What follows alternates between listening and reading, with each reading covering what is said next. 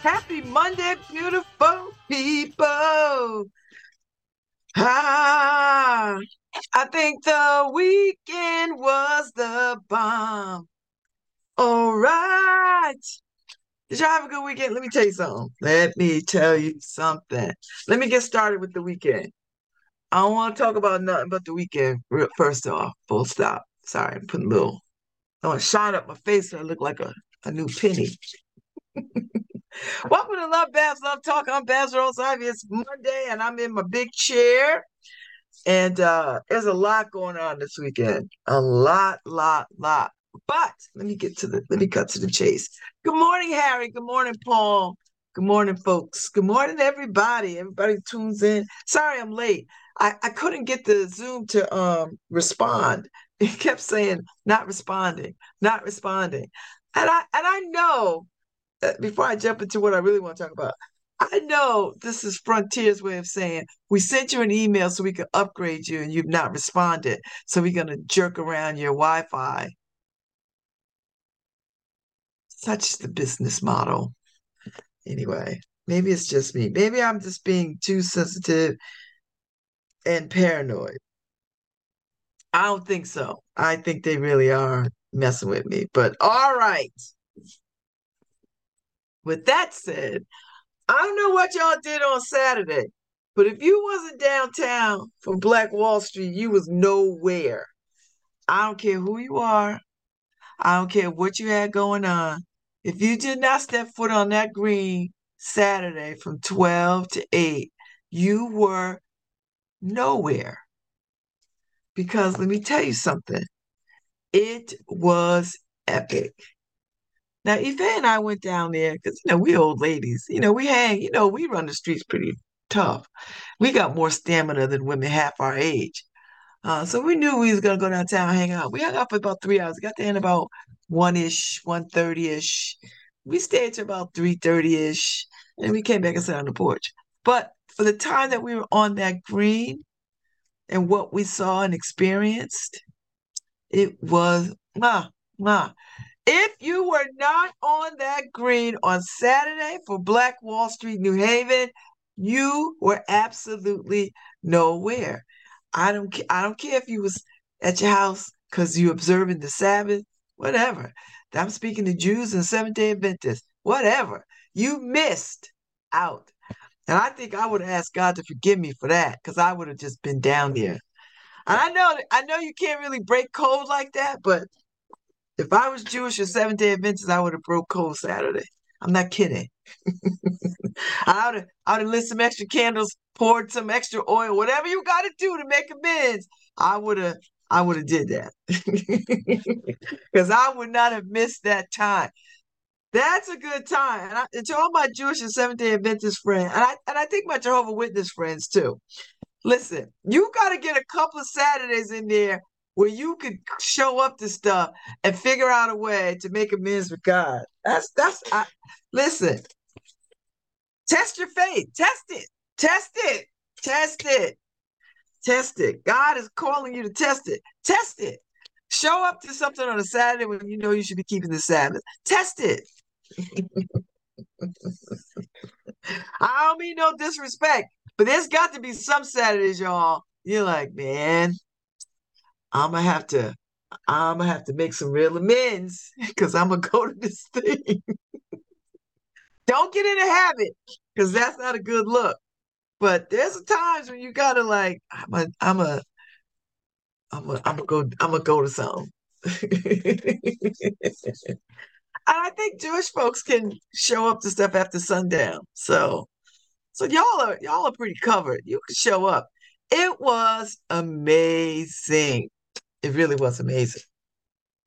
It was beautifully executed, beautifully done. I was just the the the uh the sisters, the forty plus sisters double dutching. There was like a gazillion of them, a gazillion, and they jumped. They did all the things, uh, all the vendors, so many vendors, all the food. There were food people out there that I did not know. That I did not know. So there was food out there. There was all oh, the D Js were hot. Um, Uh, the the M C was great. I think that was Ty. They shouted me out. Thank you very much. Uh, I had a good time. I took lots and lots of pictures with people. I'm drinking some lemon water this morning with a sprig of mint that uh, came out of uh, Bianca Kay's garden. She brought me some this weekend, so it's in it's in my it's in my water, and it gives it gives my water, you know, some kick. Because, you know, I'm committed to this drinking water business. So, so that was Saturday. That was amazing. Friday, Friday, I had dinner with my boss, John Thomas. I know people think it's weird that I say I have a boss. People are like, man, do you have a boss? That's a boss. Jesus Christ, everybody has a boss. God himself, everybody has a boss.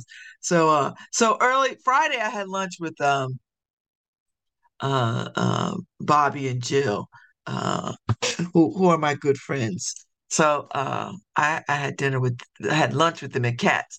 So I've been on this hot dog thing. So, you know, I go to Katz because they sell the Hebrew National hot dogs.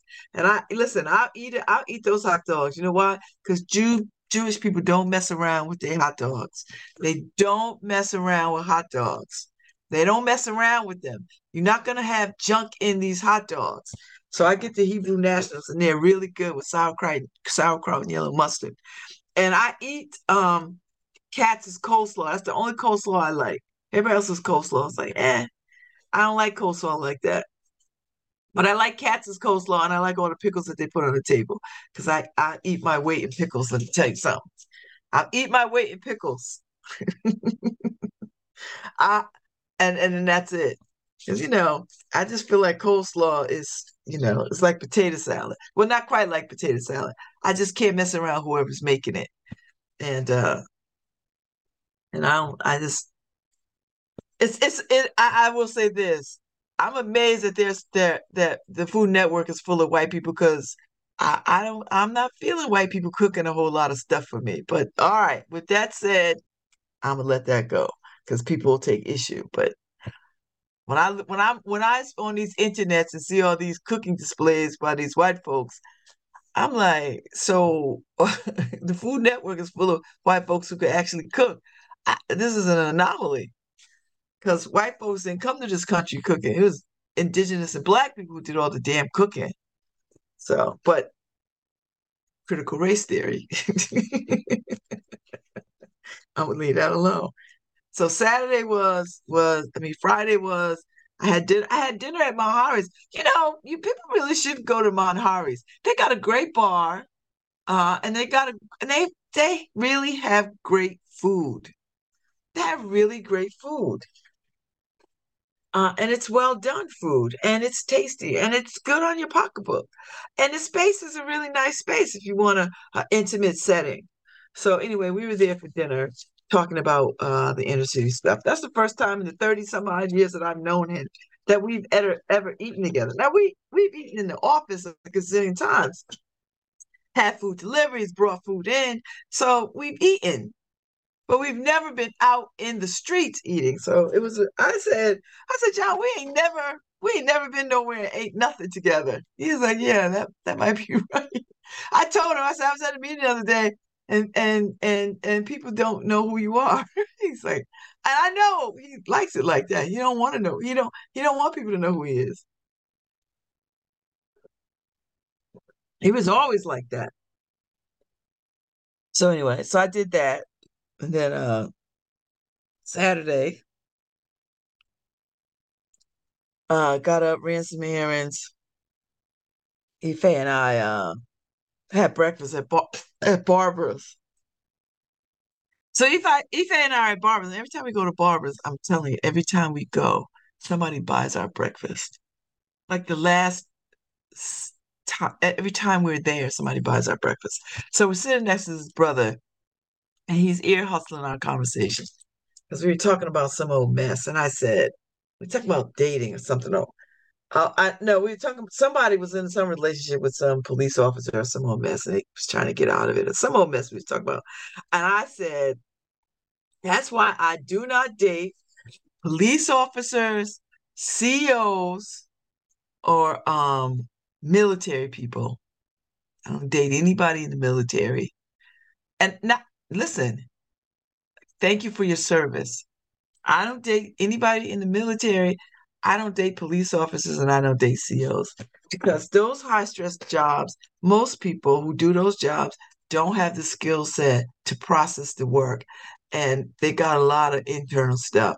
And I'm not going to be, I'm not going to deal with any of that. And I'm not stereotyping. I know what I know, what I know. I, when I, when I tell you these things, I tell you from experience. So the guy sitting next to us, ear hustling, talks about, oh, you don't like military? I'm military.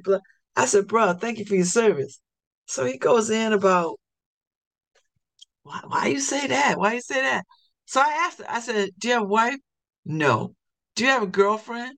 No. He goes, well, I, I choose that. I said, I rest my case. I said, why don't you, why don't you have a girlfriend or a wife? He couldn't answer me. So then he gonna ask me, uh, why would I say that about military and police and C O? I said, because they require, they ex, they show control over people. And that spills over into their relationships. I've yet to meet a police, I, and I know some who are not that way. I know quite a few, but there's a lot of them because of the stress of the work and and, and un, unhandled personal stuff. They are controlling people and oftentimes over the top. So he goes, well, what do you what do you mean by control? Because they don't want you coming in the house at four o'clock in the morning, uh, because they don't want you to be home all day and the dishes stacked in the sink. I was like, ho, ho, ho, ho, ho, hold up. Hold up. What are you talking about? Now, so he better like, mm, he talking from personal experience. So I said, I rest my case. I said, I don't know what you talking about, bro. I don't, I don't know. I don't, that's not what we're talking about. So he gets up and he tells us this story about, uh, yeah, I, I, you know why I got out the military? We was like, why? Because I got shot in the ass. So we was just looking at him. He's like, no, why I got shot in the ass? Because I was running. I was like, oh, okay, bro. Bye. So he leaves. So we get ready to pay our bill. And a brother who I guess was sitting behind us hold the, heard the whole conversation. And he came to the table and he took the check out of Ife's hand. And he said, listen, there are some of us out there that are good brothers. I got this. And he paid our bill. And I thought, he said nothing else. He didn't engage us in conversation. He's like, I just want you to know there are some some men out here who who uh uh who are good brothers. It's like, okay, thank you. And he and he tipped our waitress. That's all I'm saying. Uh, and that happens every time I go. Not not that particular incident, but every time I go, somebody pays our breakfast. Pays our breakfast at Barbara's. I can't tell you the last time I, I spent money at Barbara's. And I don't go there often, don't get me wrong. That that was the first time we've been in there all year. Seriously, that's the first time we've been in there all year. You know. Um, so, so that was nice on Saturday. So then we went back on the porch. We hung out, drank a little wine. Then we went downtown and uh, hung out with the peoples. And it was glorious. So I don't know, Avery Washington, all y'all, it was glorious, glorious to be Black and to be downtown. You know, then I ran into Juan Castillo. We had a little conversation. And Juan was like, see, this is why we got to let these young people run stuff. I said, let me tell you something, Juan. I'm happy to turn over everything to young people and let them do whatever they got to do. I said, because I don't go to I don't go to these community meetings. I do not go to community meetings. Not because I'm above it or whatever. I'm I'm done with. I don't have a voice. My voice does not need to be centered in these conversations. I have other playing fields where my voice is needed.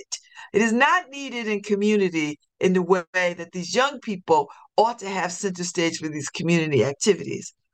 They don't need my voice. I'm back. I, I gotta, I, I'm ready and happy and willing to be backup voice. So when they find themselves needing a, a, a voice such as mine, I got them. But I don't need to be the lead voice in any damn thing in community stuff. Yes, I am fully immersed and and and rooted in community, but I don't need to lead anything anymore. So that's where I'm at. So uh, that's where I'm at. So uh, uh, that's where I'm at. So somebody is at my door. I am on the radio. I cannot answer the door. So let me see. Yes, I'm on. I'm working. Okay, text me.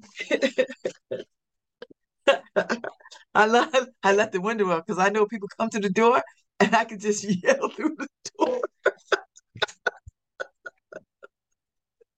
I can just yell through the door. And people can just talk to me. Cause I can't, I can't get up. I'm right here. Y'all see me. I'm talking. I'm on the radio.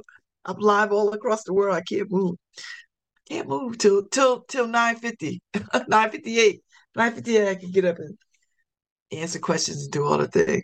So so so yeah. So we did that Saturday. Saturday night. What did we do Saturday night? Then we, I think I came back and sat on the porch for the evening. Hung out a little bit, got up Saturday morning, got up Saturday morning, put some time in my book, some really good time in my book. Uh, someone has been turning them off. Yeah, you know what? I'm, you know, I'm, I'm talking to.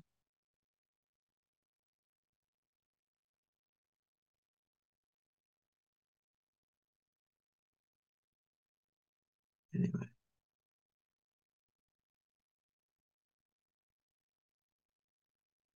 I, I know the, the, the switch needs to turn. The switch is in the hallway.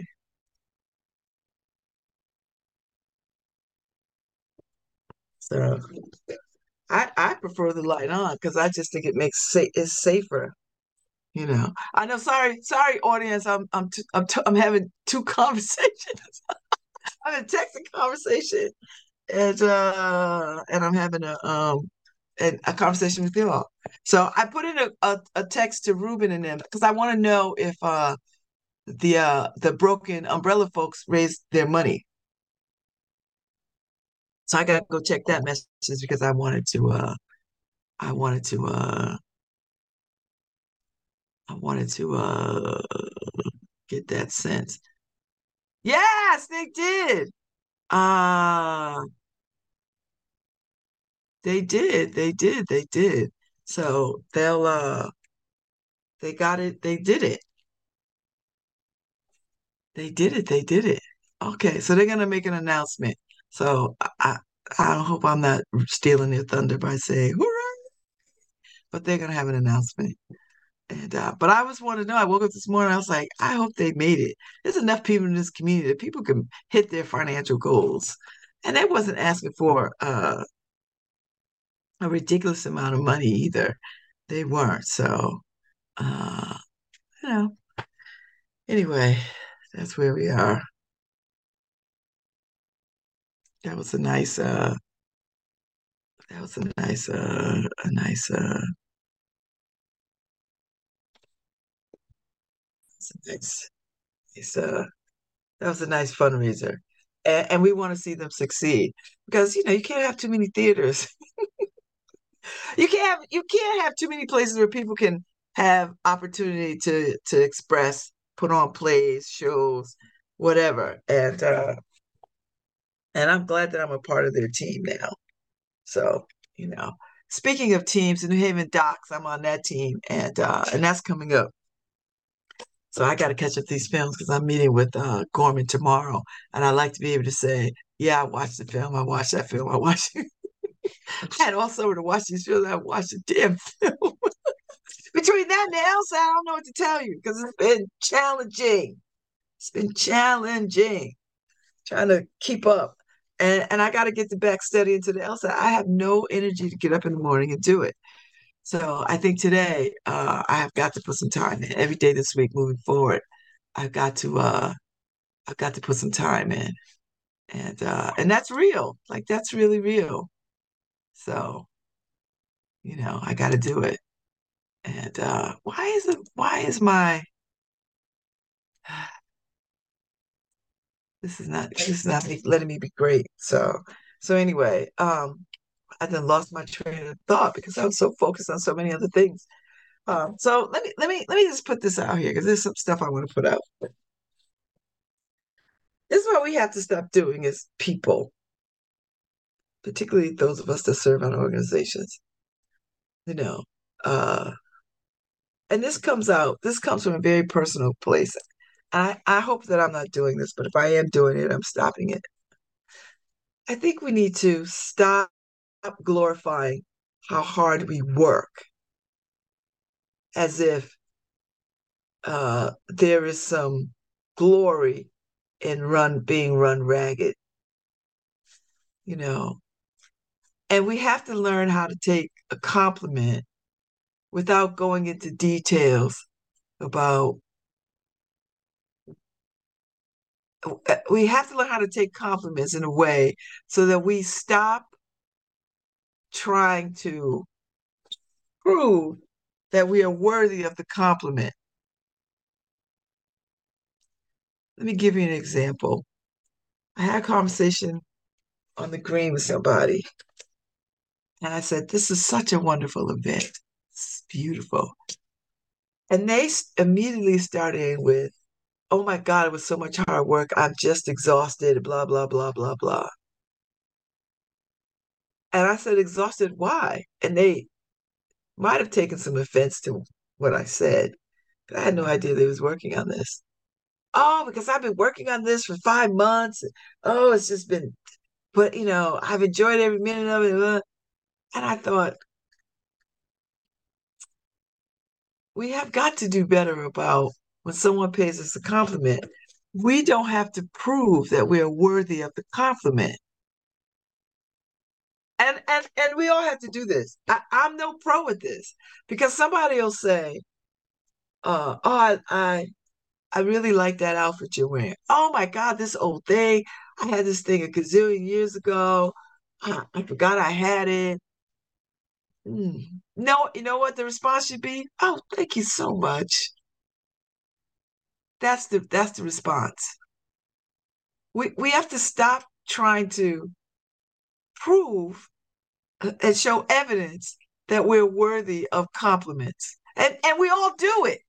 We we all and, and I don't I don't know if it's because we feel insecure about the compliment or the compliment comes, or we just don't want to be seen as uh, bragging, or everybody wants to seem humble, you know. And people are just dragging humble, like, like somehow or other, you don't deserve any accolades. People are, they really are acting like they don't deserve any accolades. And, uh, and we have got to stop doing that. It's, it's, it's not, it's not noble to push back on a compliment. It's, and it's not humble either. If someone pays you a compliment, the next thing out of your mouth should be, "Oh, thank you so much. How kind of you to say." Not, "But let me explain to you why your compliment triggers me in telling you what led up to the compliment." Stop it. We have to stop doing that. I'm going to stop doing it. I want y'all to take the pledge. When someone gives me a compliment, I'm going to accept it as the gospel truth. Say it with me.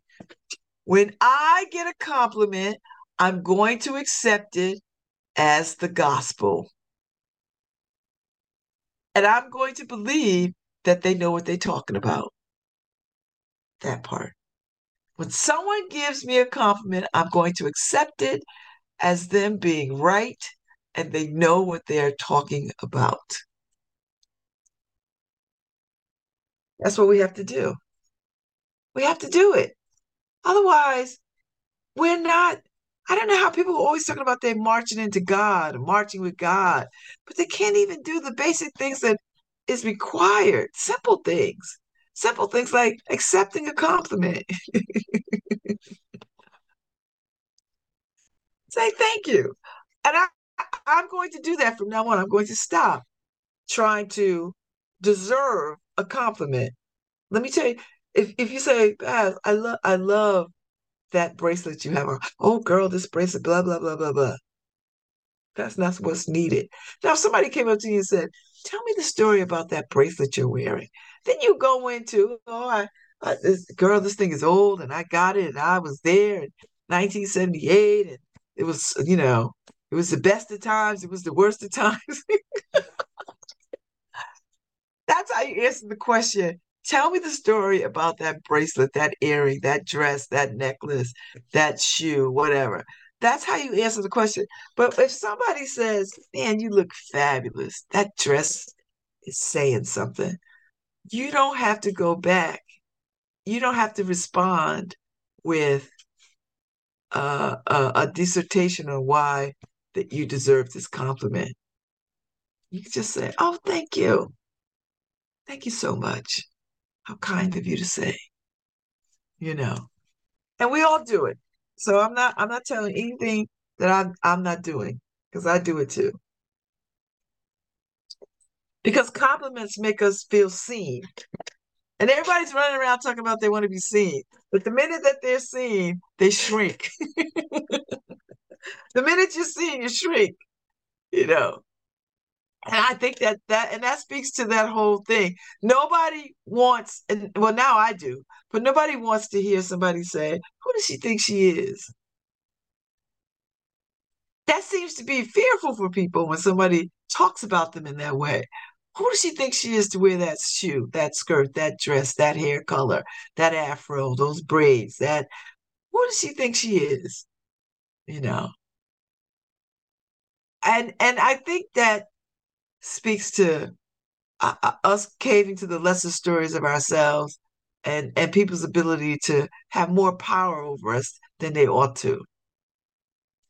People, people have more power over us than they ought to. You know, that's why people, you know, like every people should dress up every day. Why wouldn't you dress up every day? It's not really hard to dress up every day, believe it or not. It's the same amount of time and energy.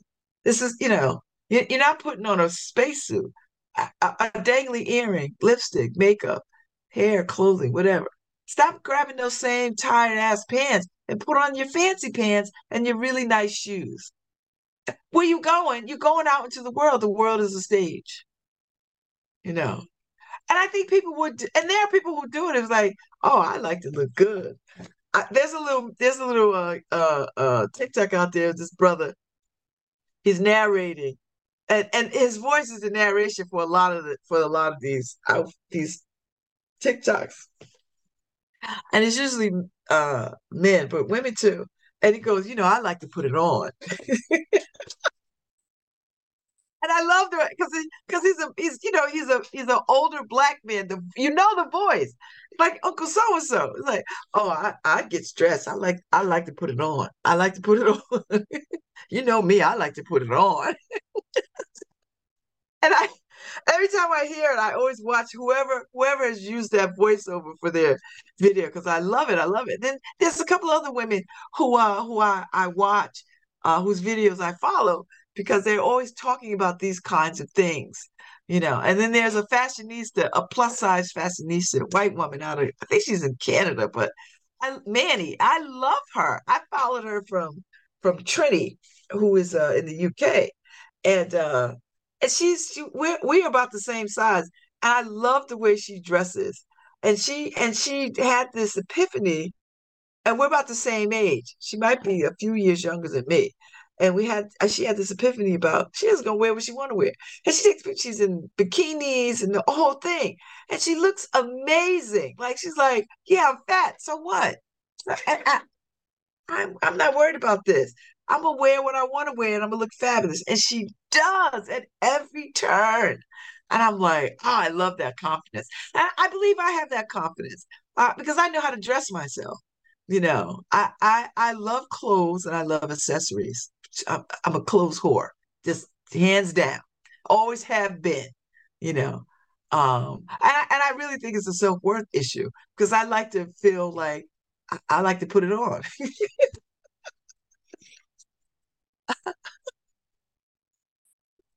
I like to put it on. So, uh, so, so we're going to stop doing that. When we work in these organizations and we pull off a festival or Lit Fest or anything, we got to stop saying, uh, or, or anything that we, we do for the community, we got to stop saying, oh my God, I'm tired. It was so much work. We're going to, we're going to celebrate ourselves and say, yes, it was a, it was well worth the time and energy. I had a good time doing it. You know, we're not going to treat, we're not going to treat our civic duties as necessary evils anymore. We're not going to serve the community thinking it's a necessary evil, because it's not a necessary evil. It is our humanity at work. That is love in action. And we have to come to it that way. Otherwise, why are we even doing it? So we're going to change the paradigm. We're going to make a huge paradigm shift. If you don't love it, get out of it. If you don't find pleasure in it, stop doing it and let somebody else step into that space. You know, because we have got to stop seeing what we do in our communities as necessary evil. We have to rise to the occasion of joyousness and say, this is what I'm doing for my community. This is what I'm doing with my community. This is what I'm doing in my community, so that the love and the joy can, can roll out, you know, like it can roll down and roll like a river and roll like, and be more than just ripples on the pond. I've been thinking about this since I had that conversation, but I've been having lots of little conversations about people, and everybody's going on and on about how exhausted they are. Why? Why are we running ourselves ragged? And I think there's ego to that. When you think you must be the one to run yourself ragged for something, then you shouldn't be doing it. Because if you like, if it's a necessary, because if you do not take pleasure, if you don't find joy, then you are not doing God's work and you're not doing humanity's work. You should not be doing necessary evil work. Not necessary evil work. You do it because you are called to do it from a spirit of joy and love and an extension of humanity. That's it. Stop dragging and toting yourself through these organizations that you are exhausted from.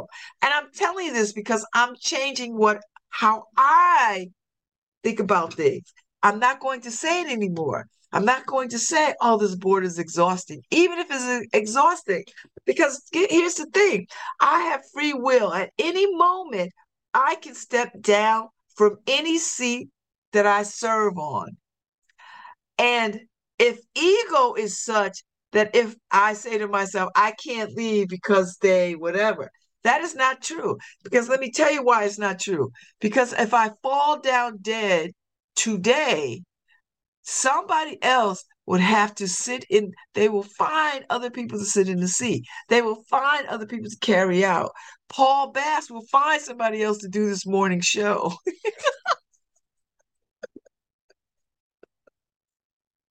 So, do you know what I mean? So we have to remember that, that our time is very finite on this planet. And if you're squandering it, whining about how hard everything is, then you miss out on all the joy of things. Then you miss out on being community and fellowship with like-minded people who want to work on this very project, who want to see something thrive and become and grow and develop. So we're going to stop doing that. We're going to treat ourselves holy and way more sacred.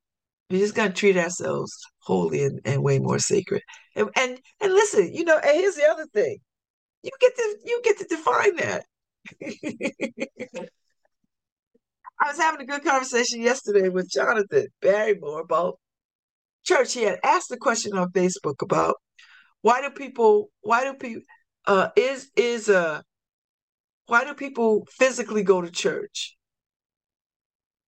And I put up there, my, I was the first one to answer for fellowship and, and human connection, I guess. That's what I said, I guess. And uh, people people follow, yeah, a good, good amount of people follow suit answering. And so when he talked about it yesterday on the porch, he said, nobody talked about the preaching or anything. Everybody pretty much said what I said, you know. Uh, except for a couple of people, one person said communion, but you know, but but but communion, communion is is part of the word community, right? So even that is the same. You go. I mean, we all could do communion at our house by ourselves. There's no law that says you cannot do communion by yourself. But there, but but that doesn't speak to God. So. You have community. You have communion in church with people around you. We all take communion. And so we so that led us to a conversation about what the church needs to do, because uh, he read this article in the New York Times that uh, the African Methodist Church in New York, which is the first African Methodist church, I guess, is uh, uh, struggling with keeping uh, with the low, low, members, and churches all over the country are having this experience, you know, and I and I really believe, this is what I believe, that the church has gotten away from what the church was destined to do. And I'm not saying all churches, but I'm saying we have created this hierarchy within churches so that churches are not the most welcoming places. That's why people don't go, because they feel put upon, they feel I mean, even though you could have people standing there welcoming you, it never really feels welcoming. People never feel good enough to go to church. That's at the heart of it. People don't feel good enough, and they feel unduly judged. Lots of people.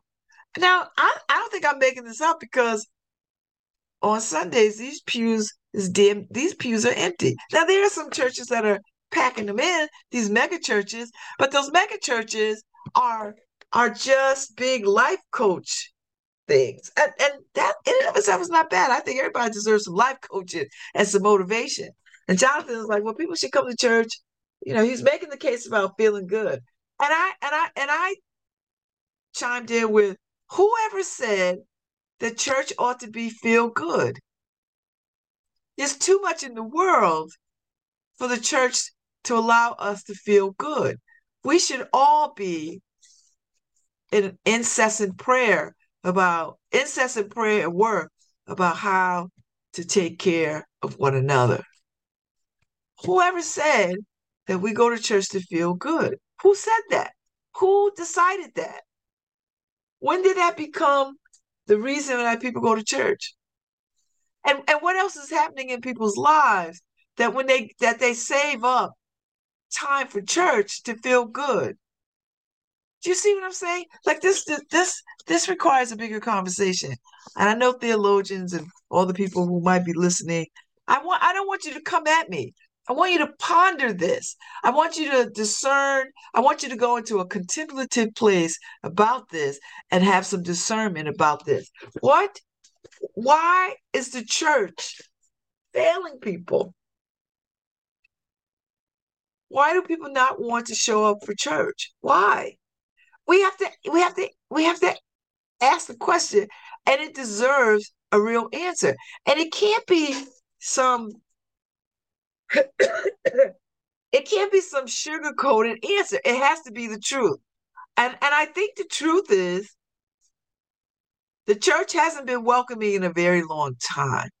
The church has been heavily judgmental. And the church has been a barrier in people's lives. And so they don't go. And it's not because people just want to live all kinds of willy-nilly. Church has become exhausting. And I and I, I think there has to be other models of church outside of a building. I don't care how good a preacher is. we've created theater and church. You know, we've created that. We've we've been, churches have become institutions of policing. And I want to, I can't even say moral policing, just institutions of policing, heavily policing of women, mostly, and and the roles and what makes a godly woman, or and what makes oh. Churches have become police stations. That's that's all I can say about that. I've not found a church home. I can't tell you. I I I just can't stand. And I and I miss church, but I desire a different church experience. You know, I don't I don't want preaching the way preaching is going on. I don't want judgment and condemnation. That's still going on. I want a church that says on Sunday, we're going to go and be in the park and we're going to feed people for from ten to three. I want to be in a church that says Sunday, we're going to teach, we're going to provide opportunities for kids to play without fear. We're going to take over a park and we're going to show kids. We're going to model for kids in community how to be God's people. And we're not going to do it sitting in nobody's church dressed up on a Sunday.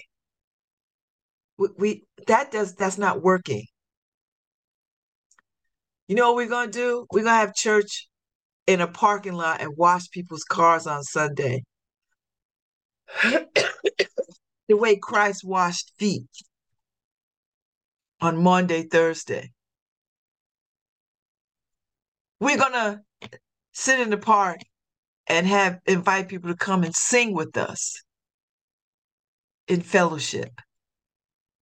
We're not going to preach to people. We're going to sing songs of love and understanding and peace. That's the kind of church that I want. I don't want to sit in anybody's police station for hours and being preached to and, and being told that I'm I'm less than. And I and I know there'll be preachers who are listening to me across this city be like, that's not what I do. Oh, you have to come to my church because that's not what I. Yes, you are. And and and preachers have become police captains. And you can sing come as you are all you want, but you don't mean it. You do not mean it. You do not mean it. That's why people don't come to church. And I and, and this will be the pushback to me. Oh, well, there's got to be some moral, whatever, whatever. I was like, here it is for me. It's, it's that's between God and whomever. That it's not our job to set people up to, to redefine morality. I, I don't think that's the calling. That that's not the calling.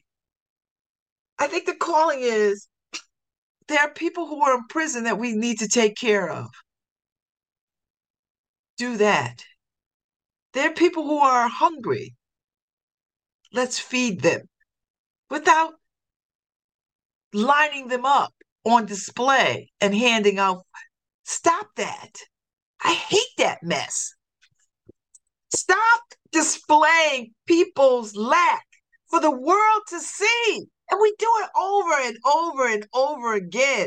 And I'm thinking to myself, I wouldn't want that. Don't do that. And y'all know what I'm talking about. Stop lining people up at these food banks and these food pantries and all this other kind of stuff and, and not be, and, and then you look at them with such condemnation, like, oh, you poor people. And I could be wrong. I maybe I'm wrong. Maybe I'm wrong. And I'm and I'm not I'm not calling out any any church or any entity. I'm not.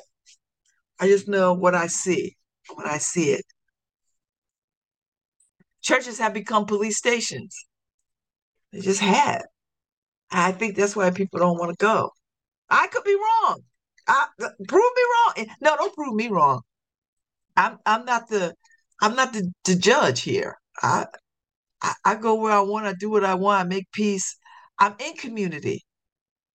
I'm in community and I fellowship, and I pick projects that I, that bring me closer to God. I pick projects that bring me closer to God.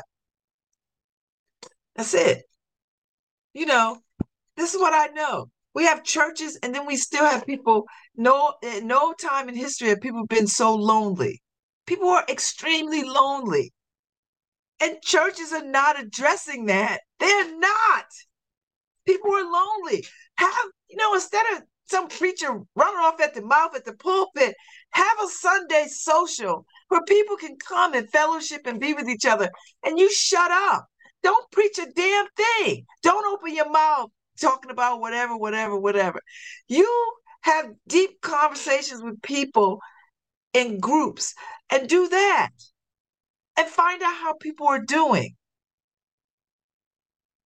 And if you want to pray together, let that be the ministry. Let that be the service. Let that be the sermon. If you want to pray, you know, pray, but bring people together. It makes no sense to me. It's unconscionable to me that people are lonely, hungry, tired, and churches are everywhere. Everywhere. Everywhere. And everybody thinks they're doing God's work. And the way the world is looking, I, who is doing God's work? who, who exactly is doing God's work? Yes, of course, there's churches doing God's work. There's lots of people doing God's work. Lots of people are doing God's work. You know, lots of people. And I, I just, you know, we have we have preachers who are rock stars. We have preachers who are so rich. It's embarrassing. And I, I, I know this is a harsh judgment. No, I know I feel like I'm I feel like I'm judging. I probably am. I just I just don't know how you serve God and people are hungry and people are afraid and alone and and we have so many needs and and the church is a police station. You know, more moral moral policing is the order of the day and people feel less than. You know, I could be wrong. So, I'll be back. Hi,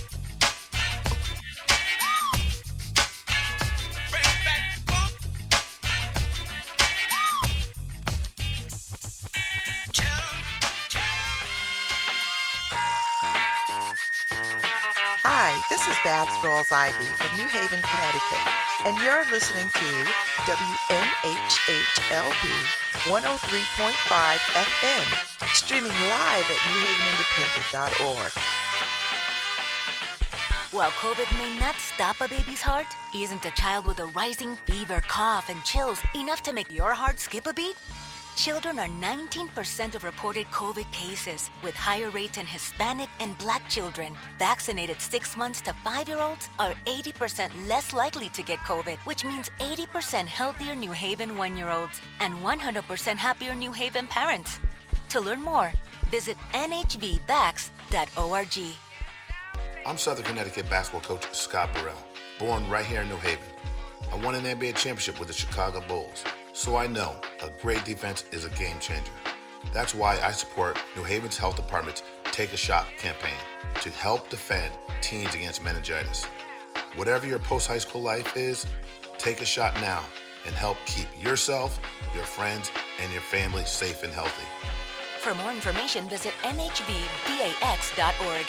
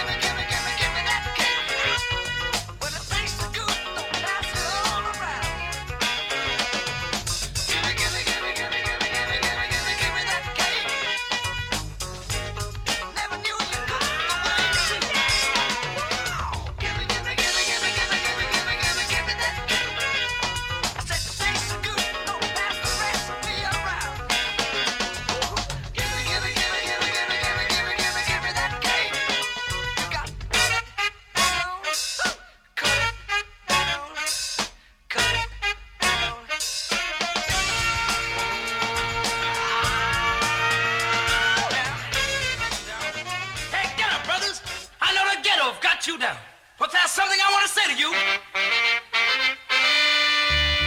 to you. Hey, get up, brothers, do any dance that's groovy to you. Yeah, man.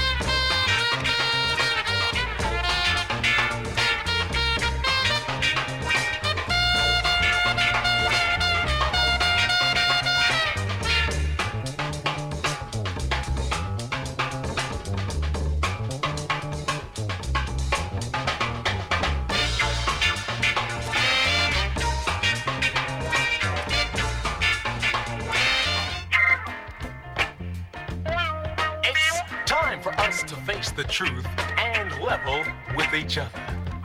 It's time for us to face the fact that every brother ain't a brother. There are some who say to the world at large, I'm no color, I'm just a man. And there are some who say to the folks of town that black power is not their plan.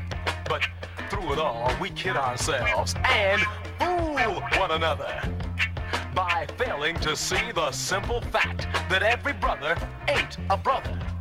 I mean, a brother wants his people to have the things they need to survive.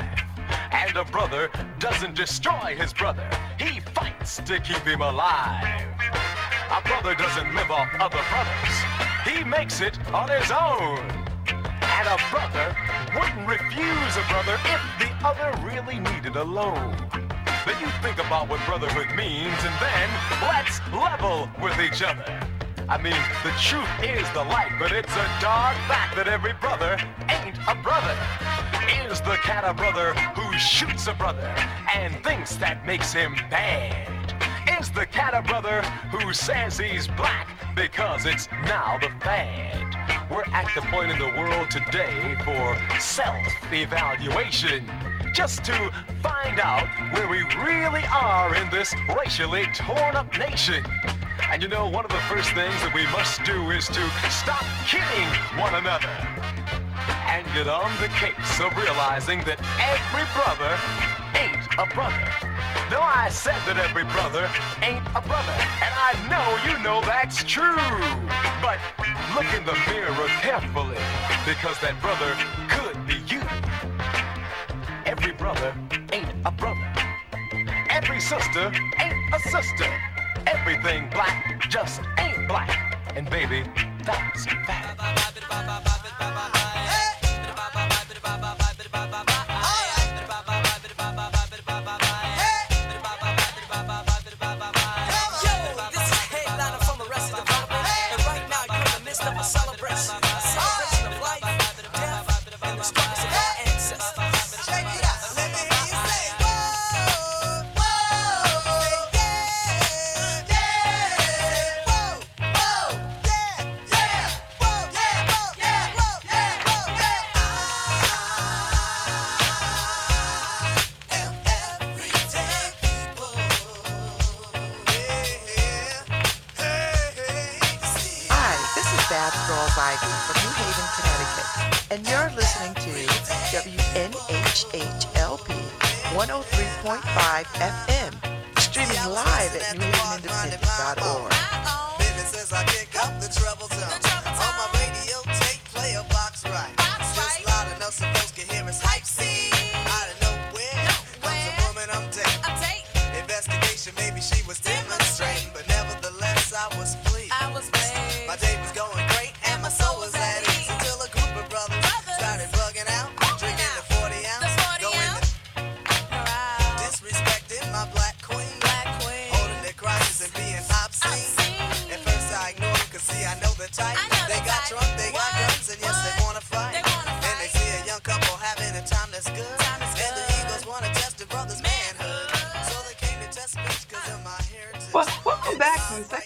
Love Babs, Love Talk.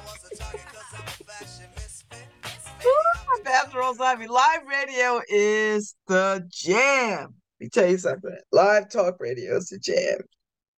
Because you never know what you're going to get. Sometimes we hit, sometimes we miss. Right now we hitting, we hitting, we hitting, hitting, hitting. Hey, did you know Lucy Gilman is having a baby? I'm going to be Auntie Babs again, again and again. I'm so excited. So very excited. Anyway, uh, what was I talking about? Oh, I'm done talking about church as, as a policing vehicle and, and not a very good one. Oh, we had a, um, we had a shooting on our, on my street. Well, uh, Ivy and, uh, well, not Ivy, um, Shelton and uh, Hazel. I don't want to talk about it, but it's a tragedy. And uh, as more information uh, uh, as more uh, information comes up, I'll talk about it. I don't want to talk about it now.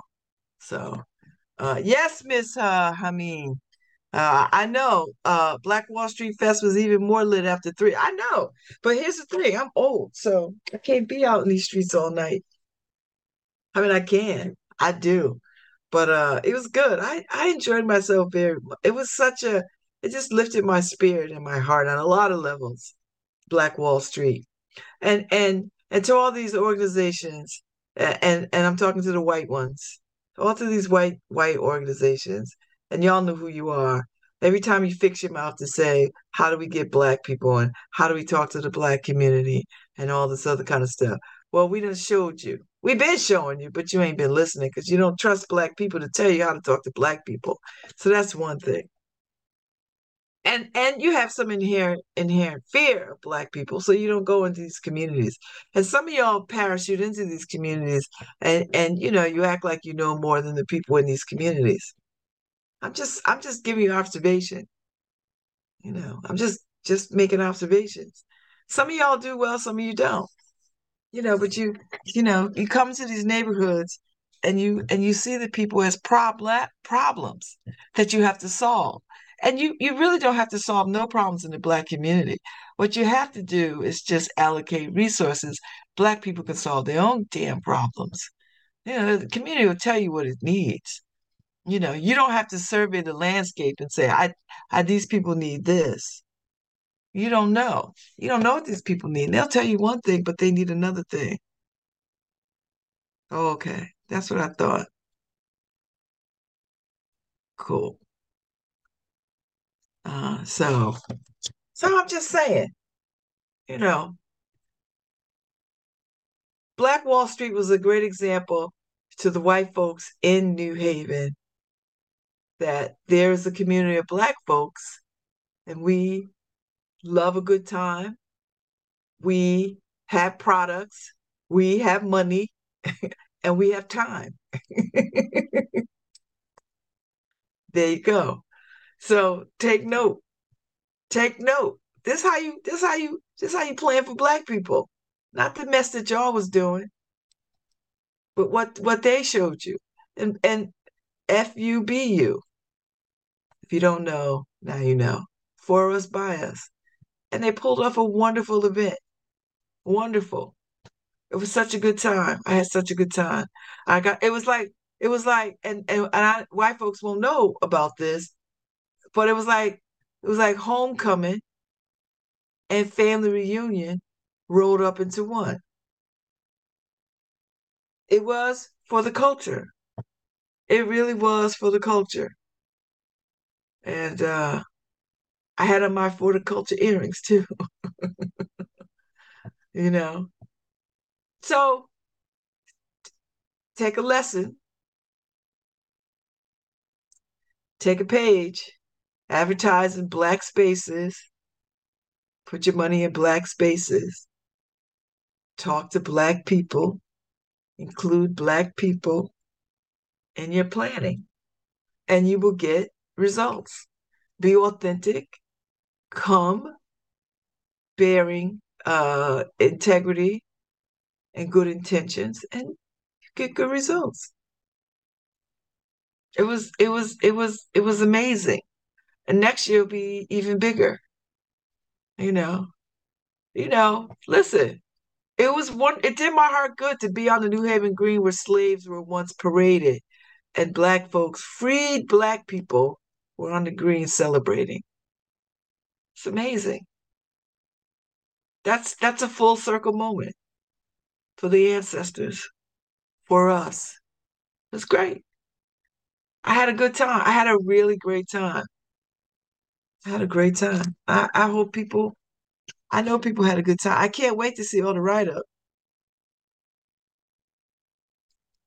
Speaking of which, uh, let me, let me, let me go around. Oh, and there was some stuff at Concord this weekend too. Yesterday they had a back their back to school stuff and a fashion show with T and uh, Donald Donald Carter. And uh, you know, it was great. Happy birthday to uh, Adrienne George. You know, we love her and she's my soror too. Uh, and and I'm telling you, she's the best thing to come out of that Elliker administration. The best absolute thing that has come. She has really uh, brought a lot of respect to the city under her leadership of cultural affairs.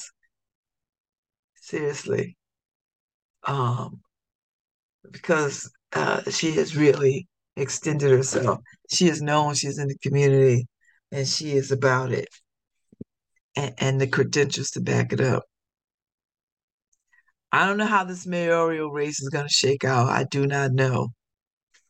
And I, I try to talk very little about it uh, for a lot of reasons. So we'll see what happens. uh, I'm not telling anybody. I never tell people who I vote for. So unless it's Karen DuBose Walton, that's the only one I will tell you I'm voting for. Uh, but she's not on the ballot for anything. She's not up for anything.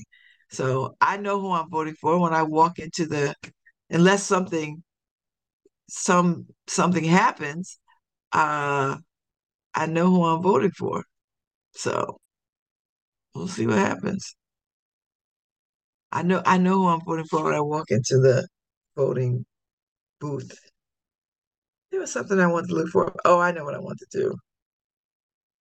I want to go to the New Haven Independent and see what's happening. See if uh, any, uh, yes, Black Wall Street lifts up Black businesses. It was something. It was something. There's one comment. Let me, let me, let me, let me see. I might have to go back and chop it up. It was such a good time. It was beautiful. It was so many good, it was business I didn't even know. Pretty Africa, I got their card because they had some earrings that I really wanted. I was standing next to uh, Rashad and Adrian when they took that picture. I was standing next to them because I took I took the picture of them taking the picture. So, uh, Pretty Africa, I'll go over there. Concat was in the house. Uh, it was, it was great. The Double Dutch women blew me away. Like, listen, if y'all ain't got them black sisters over forty Double Dutch, and you ain't got nothing going on. You know. It has to be done via division. What is what is that? What does division mean? Well, I don't know what that means. You know, you mean division since sixteen nineteen? Because uh, they wasn't dragging they wasn't dragging Europeans to these shores. I'm what's what's the division? Ah, no, I'm not even going to take the bait because that, that comment is rooted in the level of ignorance that is so archaic that uh, I'm not even going to, who is going to speak to that? No one. It's just ridiculous. You just sound ridiculous. Look out. You know, look out, get out. How about that? Division. What does that even mean? What do you, what does that even mean, division? What does that mean? What does that even, I don't know what that means. Oh, because you think white people should have been on the green? You, you think it was called Black Wall Street. It's not called Wall Street. Every damn shop downtown is white. What? What? What, what, what do you mean it was by division? These people are so, you know, this, and this is, this is the problem. When you don't know history and you're just coming from a place of feelings that are rooted and based in nothing but stupidity and deliberate ignorance, then you make those kind of comments. I mean, you just make those kind of comments, you know, and, and, you know, and when they make those kind of comments, they think they're dead on being provocative. I'm like, you're just being dead on ignorant and stupid. It's like, what are you talking about? Divisive. Seriously? You think black people hold the keys to division? You think we do?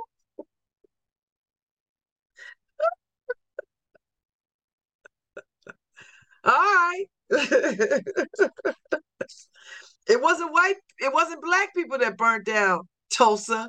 It wasn't black people that burnt down Rosewood. It wasn't black. Listen, listen, listen, Mita. You know, divisive. That's just a level of ignorance. And deliberate, willful ignorance, deliberate stupidity.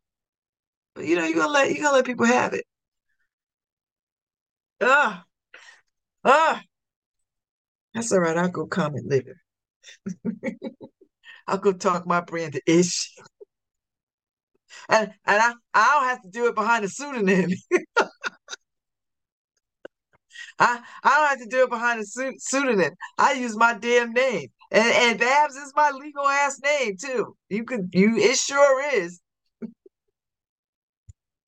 Woo, baby. So anyway, uh, what else is going on? Let's see. Uh, uh, Sixth Dimension is coming up this weekend. I'm looking forward to that. It's going to be over at uh the lab at Concord. So that's going to be fun. The opening reception. So people should come to that. That's going to be that's going to be fly. I'm trying to figure out, I don't know what I'm going to do. I don't know how I'm going to show up for that, but I'm, I'm going to show up for it. Uh, so that's going to be great. And uh, let's see. Let me tell you what else is going on. Uh, ba ba ba ba. Ooh, I got meetings. Ooh, I got stuff going on every day. Uh, so Harry, I I need to uh, I need to just do my nine o'clock show. And not do my Thursday show, thir- the ten o'clock show on Thursday, because I have to go see uh, the doctor. Because I have a, um, I have a cyst on my kidneys, and they want to see what it is about. So I was like, all right, okay, you must.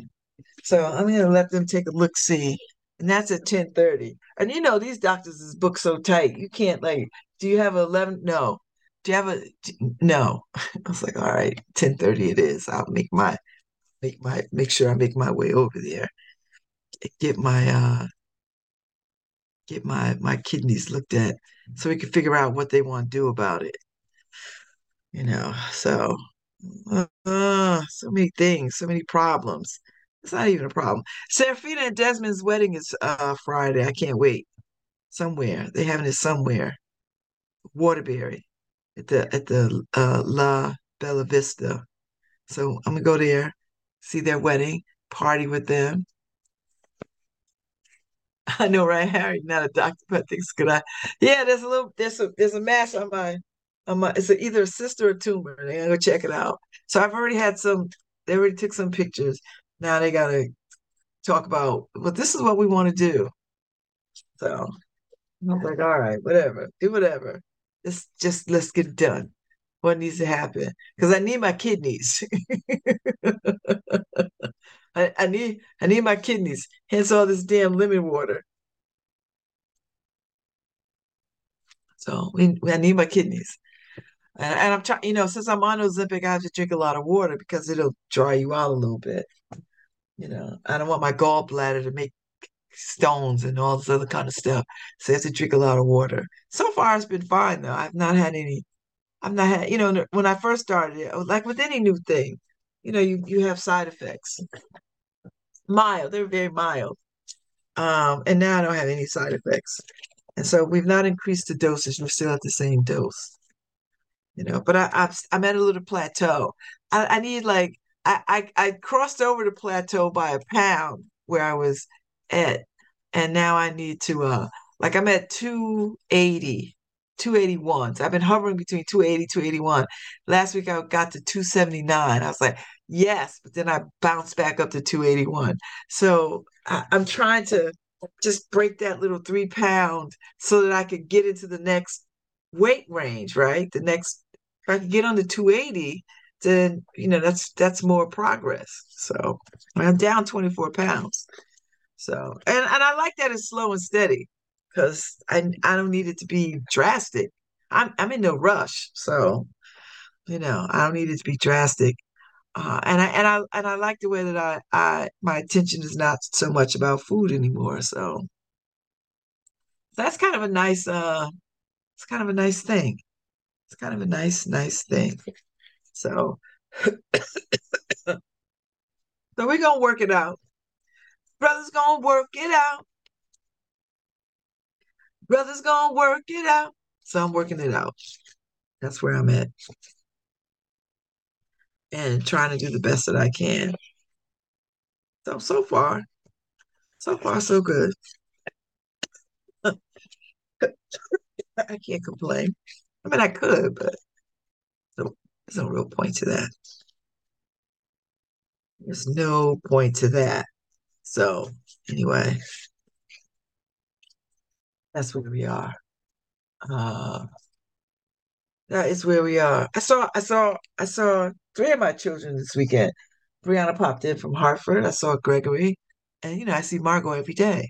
So they, they all had dinner over at, uh, they all got together in Barbie, and Khalil showed up with his girlfriend. And uh, they all got together yesterday and cooked out over at uh, Gregory's girlfriend's house, which was nice. And uh, I was like, okay, fine, good, yay. They did all right. So I was like, okay, they did all right. It was nice that they're all, uh, they're getting together and they're getting along.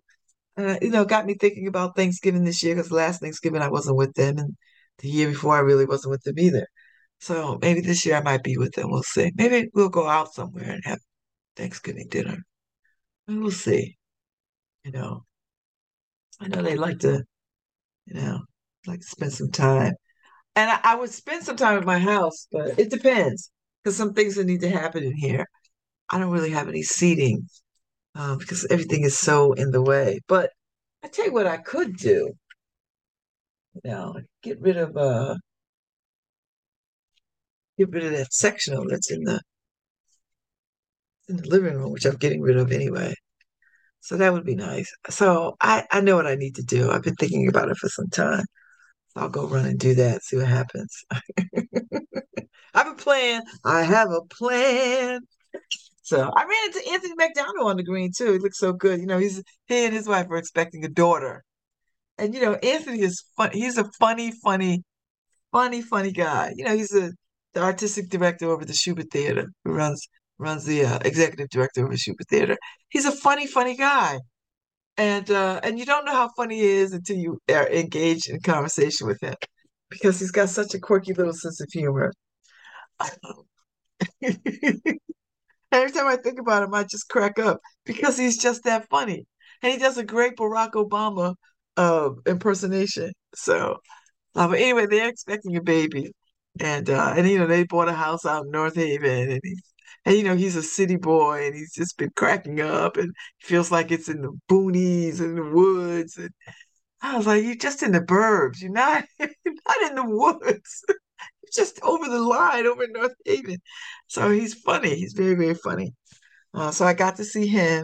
There was a whole bunch of people I got to see this weekend that I hadn't seen in a while. I saw some childhood friends that I didn't see in a long, a long, uh, you know, to see Biot Scott was very nice. So, so Biot, and uh, that was good. Uh, that was good. So, you know, I can't, it, it was a good weekend. I, I got a couple of meetings today. There's some things that are coming. I can't talk about them yet. Let me, let me solidify what it is, and then I'll be back around, and uh, uh, I'll get back. I'll get back to y'all. High five to Bianca K. I know you ain't listening to me, girl, but I got you. I'm holding you in prayer. You good. You good, girl. You good. And you got, you know, you got Ife at your side. So all shall be well. And all shall be well. Oh, yeah. And, you know, listen, uh, I need people to come out next week for the uh, Freedom Futures Fred Hampton celebration, the Fred Hampton birthday bash. You know, the chairman would have been seventy-five years old. So we're throwing him a party. Oh, ever at a Possible Futures bookstore from like five to nine. I think it's going to be like a breakfast kind of thing, because he was the architect of the breakfast program, feeding people. You know, that, that program the Black Panthers pulled off was so good that the federal government used it for a, as the cornerstone of W I C. Ha, ha, ha, ha, ha. Feeding women and children. Imagine, imagine that. So anyway, brother's going to work, get out. So. Uh, so that's next week. Maybe I can get some of them to come on and talk about this. I think that'd be kind of fun. Uh, uh, and we we just gonna keep hope alive. We gonna keep, and you know, we, we had a couple of poetry workshops leading up to the Fred Hampton um, celebration. So it'd be a nice way to to to to recognize the chairman. And and I don't think he gets enough recognition. So so tune in, stay tuned, come through, be about it. Uh, we'll have a good time. We're going to have a funky good time. We're going to have a funky good time. And I'm looking forward to Juanita's sixth dimension. She she had a display. I missed her display uh, uh, downtown Saturday. I don't know how. There was so much that I missed, which is crazy, because I saw a lot, but I missed missed her. And... Uh, But she looked, she looked fabulous with a big Shaka Khan afro and looking very futuristic. And so, so I'm looking forward to her exhibit, and I'm a part of it, which is way cool, way way cool. So, and Lit Fest is coming up, and it's all about romance, and and Black romance at that. So I, I and you know I love a good romance. I'm actually reading um. uh Isabel Allende's book right now that I got several years ago when she was in New Haven, not New Haven, she was at Guilford uh visiting at uh, uh R J Julia Bookstore uh in the midst of winter, a novel, and I was with my great love Patty uh Russo, and uh they moved the venue from uh R J Julia Bookstore to the U C C church, the Congregational Church on the Guilford Green. And so so I have a signed copy of uh, uh, I have a signed copy of the book. So anyway, I'm reading it because, you know, I just finished um, I just finished Nicholas's Davidoff's book, uh, The Other Side of Prospect, and God knows this book was like, it just, it just dragged me. It just took so much. So I knew the next book couldn't be a, a heavy book. The next book had to be in a whole other direction. And and Isabel Allende's book is in a whole other direction. And then I don't know what I'm going to read after that, because I'm reading that book pretty fast. So I would imagine I got another week of that book, and uh, and I'll be on to something else. But I think I think once I finish her, uh, uh, Isabel's book, uh, Allende's book, I'm going to jump into another hard book. I've been, I've been toying with uh, the the the, uh, the Love Letters of W. E. B. Du Bois. I, I've been wanting, I have it. And then I have sixteen nineteen Project. So I have to make some decisions about, and they, they're equally like eight thousand gazillion pages, you know. So uh, I need to get around. And I still need to finish Arthur Ashe's book, which I might finish this winter. You know, when I was in federal prison camp, I read a book a day. I'm not suggesting I should go back to prison to read. I'm, this is what I'm suggesting, that I win a billion dollars and then I can just like exile myself and read. that's, that's, that's what I'm suggesting. A, a prison of my own making. How about that? And, and it wouldn't be prison. It'd be like, oh, a paradise of my own making. So I can read all the books that I want to read from sunup to sunset and just eat and drink at my leisure.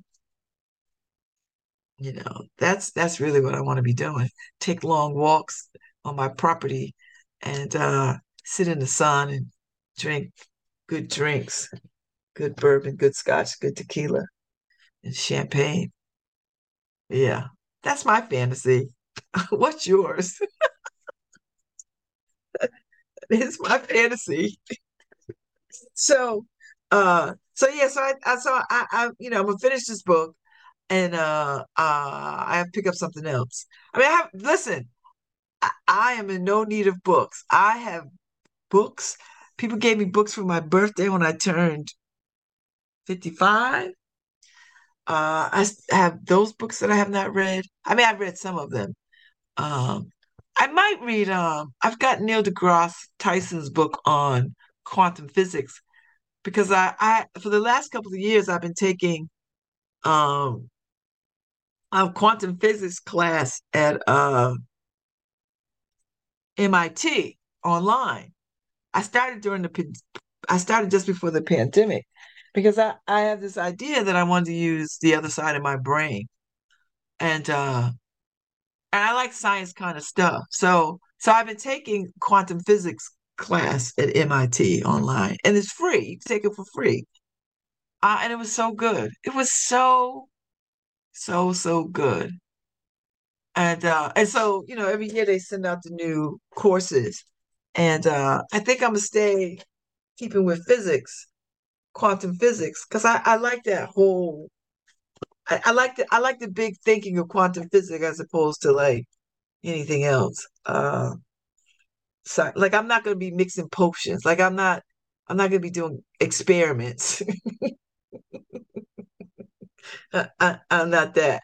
I've done enough of that with school projects with my kids and, and getting banned from, you know, making things explode. So da da dee da da da da da dee da da da da da dee da da da. Yes. So I'm not messing around with potions and beakers and mm-mm. Uh, so I think I might I gotta put my hands on it because I don't know where it is. Because I got baskets of books and then I got baskets of books. And I thought it was in a basket of books, but it's not. So I don't know where it is. So I got to find it. Because uh, I think that's what I want to read next. Uh, the book on quantum physics for everyday dummies or some old mess. Um, so that might be good. If not, I'm definitely going to read uh, the, the the Love Letters of W E B. That will take me into the fall. You know, on top of all the other stuff, which I'm happy to do. I told you. We're not going back to whining. I'm not whining. I am not whining. I'm not whining. We're going to get it in. We're going to la-da-dee-da-da-da, la-da-dee-da-da-da. I think that's, uh, is that Crystal Waters? That's Crystal Waters, house music. You know, house music all night long. Say what? House music all night long. Say what? house music all night long. Da da dee da da da da da dee da da da. So anyway, I gotta let um Colin McEnroe know and uh uh, uh that I, I I listened to a little bit of Little Dirk, L- Lil L- Lil Dirk, not the whole thing. I gotta turn it on my Spotify and listen a little bit more. You know, I can't keep up with this. I, I'm one of these people, and this is where I'm gonna show my age. I, now I'm squarely in old people camp. When I was like, oh, I can't listen to this music. I can't keep up. I'm still stuck in the music. I'm still exploring the music of my youth, you know, because I have a new appreciation and better understanding for the music of my youth. And it just feels so good to me. So I'm not really, you know, of course, Beyonce, I love Beyonce. I mean, who doesn't love Beyonce? Um, so, so yeah. And, and all of that music of that generation and Sierra and Rihanna. I mean, my My car's named Rihanna, for God's sake. Um, and, you know, I listen to all their music, you know, all that stuff. I'm like, okay. I, I love the Keke Palmer, Usher vibe that she broke up with that trifling-ass boyfriend of hers, her baby daddy. You know, the nerve of him trying to shame her. The nerve! The absolute gall! I'm like, if you don't get somewhere and sit down, you, Mister I'm sitting by the bed with my shirt off, posting up on Instagram. If you don't get somewhere and sit down, but now you are sitting down because you didn't know how to you didn't know how to do that right. So anyway, I'll leave it alone. I'll leave these young people to be young people. I'm gonna leave y'all youngins to your younginin. I'm gonna drink my water. I'm gonna drink my mint lemon water in peace. So anyway. I need to work out a little bit today. I got to get some in. I got to start. And I'm having this good conversation with Jonathan. I was like, I got to start. I have got to start. So start I am. So I'm up this morning. I feel pretty good. You know, I'm rolling my shoulders. I haven't worked out yet. You know, and I, we had no wine on the porch last night. And the wine that we had, we don't like. So I gave it to my, I gave the last two bottles to my daughter because I just didn't like it. I hear y'all like this sweet mess. Y'all don't have sophisticated palates. You like sweet wine? Here you go. Drink, drink, drink, drink, drink, drink, drink. And like, you know, bait, they took it. So I was like, all right, go on with your bad self. Go on with your bad self. Go on with your bad self. Go on with your bad self, and go on they did. So anyway, life is good. And uh, yeah, fall is coming. I don't know if y'all feel it, but I feel it in the air. I feel it. Uh, so soon I'm going to start talking about uh, all the galas that are coming up uh, in September, because, you know, September ushers in gala season. Uh, International Festival of Arts and Ideas, Jamaican American Connection, and and all the stuff, other other people's stuff. Uh, and then, you know, I'm doing a talk for the links uh, for the author that's coming. So I've got that on my calendar. Uh, so, you know, things are coming around. It's I can't complain.